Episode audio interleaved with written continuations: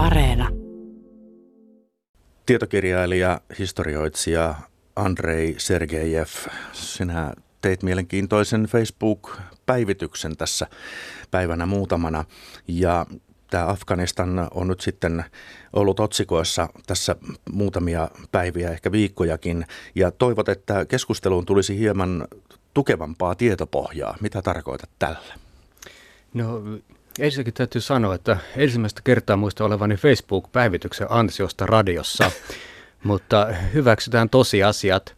Ja juu, kyllä tota niin, tarkoitan, tarkoitan sillä sitä, että Afganistan on, vain se on Suomessa hyvin heikosti tunnettu maa. Tämä ei ole mikään syytös, tämä on vain fakta ja ihmiset olisivat tietää, että tuolla varsinkin somekeskustelusta, niin siellä kiertää valtavasti tällaisia hyvin väsyneitä kliseitä, jotka on joko hyvin yksipuolisia tai ihan silkkaa pötyä.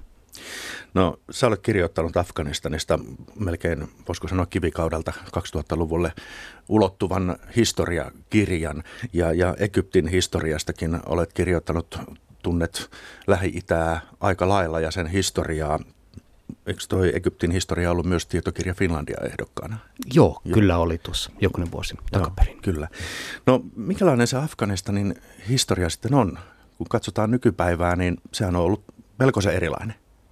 No joo, yleensä se voisi sanoa, että Afganistan niin historia on normaalin maan normaali historia – että kyllä kaikilla mailla niin vaikuttaa luonnonolosuhteet, vaikuttavat historialliset tapahtumat eri, eri tavoin. On vakaampia aikakausia ja on sitten tota, myrskyisempiä aikakausia. Ja nyt eletään Afganistanin historian synkintä hetkeä. No onko tämä Taliban vaikuttanut nyt sitten menneisyydessä kuinka vahvasti vai onko se vain 2000-luvun ilmiö? Joo, tai siis 90-luvun, niin jo ei ole vaikuttanut menneisyydessä, että missään tapauksessa, mitä me, missään mitä me nyt nähdään, ei ole kyseessä mikään tällainen ikään kuin vanhan perinteisen Afganistanin nousu.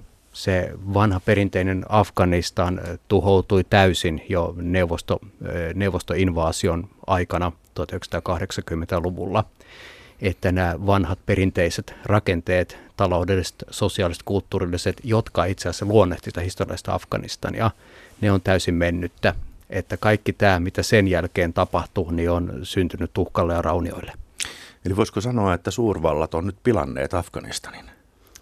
No, luulen, että puhutaan ehkä vähän myös tällaista helposti ikään kuin vääristä, vääristä suurvalloista, että joo, kyllä, siis tota niin, ennen kaikkea täytyy tietenkin muistaa, että nyt mistä me nyt puhutaan tästä nykyisestä konfliktista, niin ei tämän juuret mene minnekään kovin syvälle historiaan. Että tämä on aika lailla tällainen 1970-luvulta vasta alkaneen tapahtumaketjun seurauksia.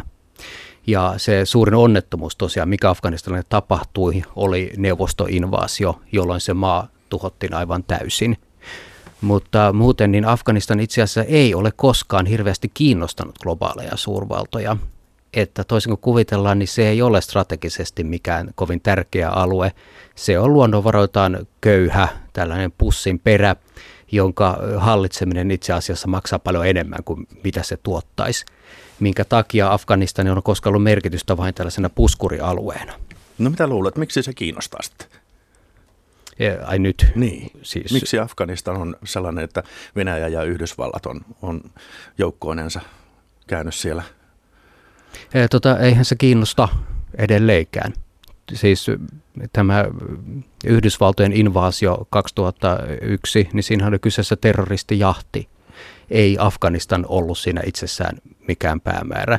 Ja Yhdysvalloilla on hirveä kiire sieltä ulos. Itse asiassa sitoumus Afganistanin oli koko ajan hyvin, hyvin löysä. Ja jo 2003 niin kaikki huomio oli jo Irakissa ja Afganistan jäi sinne sitten ajelehtimaan. Ja itse asiassa Neuvostoliitolla on ollut, oli aikoinaan ihan sama, sama tilanne, että tämä neuvostoinvaasio niin ei se ollut mikään suunniteltu asia, minkä tällaisen hyvin pitkälle mietityn strategian tuotos, vaan siinä oli ihan reaktio Afganistanin sisäisiin tapahtumiin. Ja pyrkimys on aina mennä sisään Afganistaniin, istuttaa sinne suhteellisen myötämielinen hallinto ja sitten tulla kipin kapin pois. Ja aivan samasta asiasta oli, syynä, oli kyse näissä brittien käymissä 1800-luvun kahdessa Afgaanisodassa. Missään nimessä tarkoitus ei ollut miehittää Afganistania, vaan istuttaa sinne itselleen mieluinen hallinto ja heti pois niin kuin oikeiden asioiden ääreen. Andrei Sergejev, kirjoitit myös, että Afganistan ei ole lainkaan mahdoton hallita. No nythän se nähtiin. No joo, siis tota, kyllähän Afganistanissa niin kuin 1970-luvulle asti, niin siellä oli suhteellisen vakaa monarkia, joka hallitsi maata siinä, missä nyt tällaisia köyhiä ja luonnon, niin kuin luonnonolosuhteista hankalia maita yleensäkin hallitaan että eihän se nyt kovin tehokasta hallintoa ole, mutta aika harva esi- käytännössä esiteollinen hallinto nyt on tehokasta. Mutta kyllä se suhteellisen vakaa oli. Mutta Afganistanin historia ei ole mielestäsi mitenkään sotaisa. No siis ei mitenkään poikkeuksellisen sotaisa. Siis ylipäätänsäkin kannattaa vähän olla varovainen siitä, jos todetaan jonkun maan historiasta, että no tuo sen maan historia on, on kyllä sotaisa. Kaikkien on. Herran tähden. Lukekaa, lukekaa se historia 1600-luvulla muistaakseni Ruotsilla, niin laskaa vaikka Ruotsin historiassa rauhavuodet. Taitaa riittää yhden käden sormet. Mutta kun me puhutaan sitten jostakin maasta, mistä me ei tiedetä muuten yhtään mitään, niin me tunnetaan, että me sanotaan nyt jotain hirvittävän näistä syvällistä, kun me todetaan, että sen maan historia on sotaisa. Ja Afganistanin kohdalla vielä se, että koko maa on tullut eurooppalaisten tietoisuuteen – vain silloin, kun siellä soditaan. Ja silloin, kun ei sodita, niin silloin siellä on ollut rauha, mutta ei se silloin ole ketään kiinnostanut. Ja varsinkin näissä 1800-luvun Afgaanisodissa, siis Britannian käymissä Afgaanisodasta, mistä lähti moni tällainen lännessä tunnettu Afganistan myytti liikkeelle, niin kyseessä oli Britannian hyökkäys Afganistaniin – ja sitten ihmetellään, että kylläpä se Afganistanin historia on sotaisa. No lukekaappa Britannian historia 1800-luvulla. Voin luvata, että Britannia kävi aika monta sotaa enemmän kuin Afganistan kävi. Käytännössä jossakin jotain vastaan oltiin sodissa, sodassa jossain päin maapalloa niin joka vuosi. No mitäs tästä nyt sitten, mitä arvelet, mitä, minkälainen on tulevaisuuden historia? No nyt tällä hetkellä Afganistanissa on vuosi nolla – Eli tavalla tai toisella Taleban hallinto palaa. Tämä on todennäköisesti eräänlainen kevyt versio siitä 90-luvun Talebanista. Ei ihan niin äärimmäinen, mutta ei tästä kyllä pidä mitään niin kuin liikaa lukea tai nostaa toiveita ko- kovin, ko- kovin ylös. Kuinka paljon liikkuu mielestäsi semmoista, voisiko sanoa nyt lainausmerkissä väärää tietoa sitten Afganistanista? No kyllä näitä on näitä, tota, näitä aika lailla vääriä, vääriä kliseitä, siis ihan siitä, että mikä se eh, maa on, että se olisi tällainen hirvittävän sotassa paikkansa historia toistaa aina itseään. Todellisuudessa juuri Afganistanin historia on tällä vuosilla ikään kuin nollattu moneen kertaan.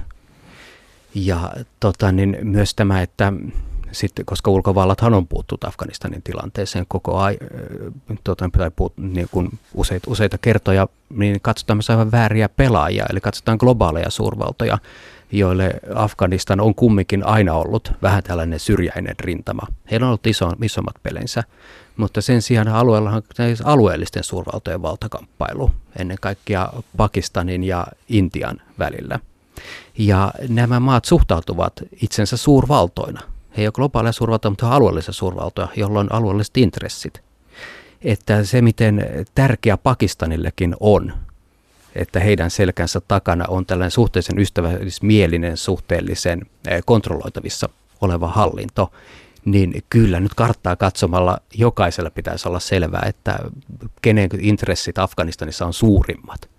Ymmärretäänkö länsimaissa esimerkiksi, miten siellä ajatellaan asioita? Ei siellä ajatella asioita yhtään sen kummemmin kuin täälläkään.